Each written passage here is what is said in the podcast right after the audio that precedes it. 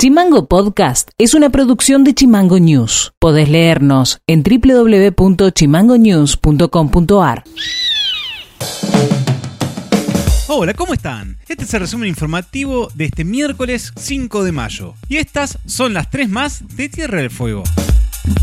El sindicato docente, el SUTEF, a través de un comunicado, reclama que la docencia no fue vacunada en Tierra del Fuego como se ocurrió en otras provincias y en principio consiguieron vacunarse quienes pertenecen a grupo de riesgo, no por ser docente, sino por ser grupo de riesgo. La semana pasada el gobierno anunció la vacunación para policías y docentes mayores de 45 años para nivel inicial, primer ciclo de primaria y modalidad especial, pero no hay conocimiento o datos que refleje si alcanzó a todos y todas las docentes de ese rango de edad y esos niveles. Al día de hoy no están convocando a más docentes para la vacunación, asegura el comunicado del SUTEF.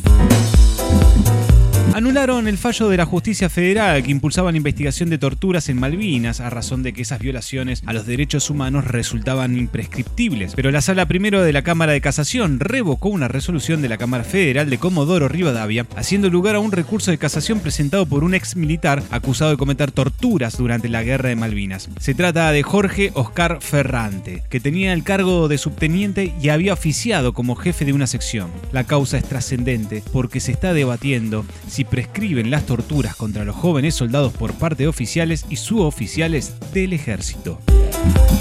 Según un relevamiento de la Confederación Argentina de la Mediana Empresa, la CAME, este año cerraron 90.700 locales, 41.200 pymes y quedaron afectados 185.300 trabajadores y trabajadoras en todo el país. Tierra del Fuego es una de las cinco provincias más afectadas, con un porcentaje del 21% de cierre. Las otras provincias son Chubut con un 34% de cierre, Córdoba con un 25% de cierre, Neuquén con un 25%, ahí entraría Tierra del Fuego con el 21% y Santa Cruz con una tasa del 18%. Los rubros más afectados son indumentaria, calzado y decoración y textil textiles para el hogar.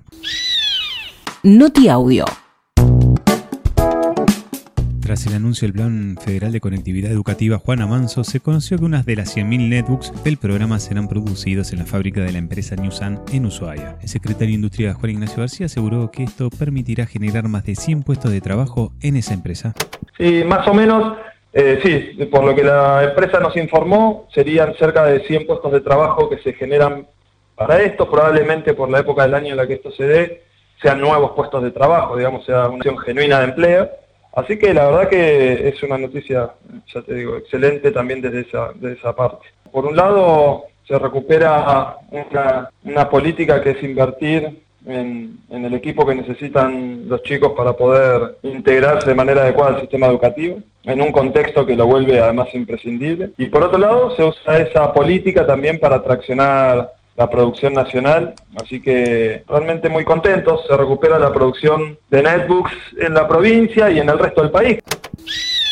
La editorial de Chimango.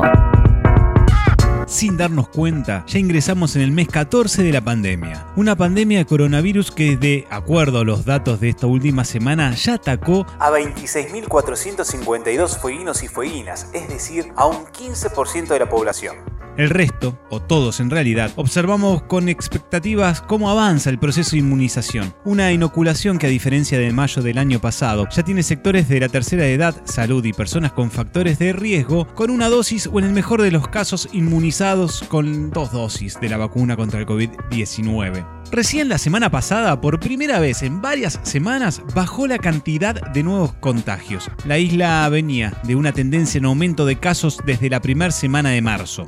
Difícil es saber si ese resultado es producto de mayores cuidados sanitarios en la población. Lo cierto es que en el aire se percibe desgano y cansancio porque en el horizonte aún se ve muy lejos el cese de la pandemia. A los daños psicológicos que causó la cuarentena interminable con todavía duras restricciones en Tierra del Fuego, se le suman los problemas económicos de miles de familias fueguinas que terminan sumando más desánimo, fatiga y escepticismo. Existen dos lapidarios datos que indican que un importante sector de la sociedad, fundamentalmente los de bajos recursos, se quedó sin mucho margen en lo económico. Por un lado, los 14 meses de pandemia ya acumularon una inflación del 46.4%. Eso contabilizando el 4% de inflación que estiman consultoras privadas que se confirmará el 13 de mayo cuando el INDEC dé a conocer el dato del costo de vida del cuarto mes del año. El otro dato no menor es el oscuro y triste panorama laboral que todavía exhibe Tierra del Fuego en el mapa nacional. El conglomerado Ushuaia Río Grande es el cuarto con mayores problemas de desocupación del país con un desempleo del 12,8%.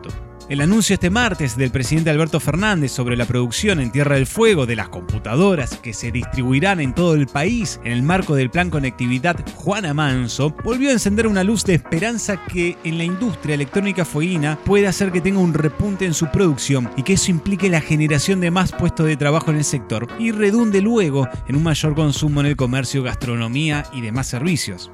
Sería necio pensar que el repunte económico en Tierra del Fuego dependerá solo de esta medida. Se trata este de un tema más profundo que trasciende el gobierno de Alberto Fernández, con una deuda millonaria contraída por el macrismo con acreedores internacionales. Una crisis que se acentuó con una pandemia que odiamos por sus consecuencias económicas y por la amenaza que nos representa todos los días para la salud pública. Y esto ha sido todo por hoy. Seguinos en Spotify como Chimango News y escribinos vía WhatsApp al 2901 6506 66. dejamos con un tema musical de Wilco y nos reencontramos mañana. Chao. Chimango Podcast. Conducción. Federico García. Diseño y redes sociales. Micaela Orué. Seguinos en Twitter. Seguinos en Facebook como Chimango News. En Instagram como Chimango News OK.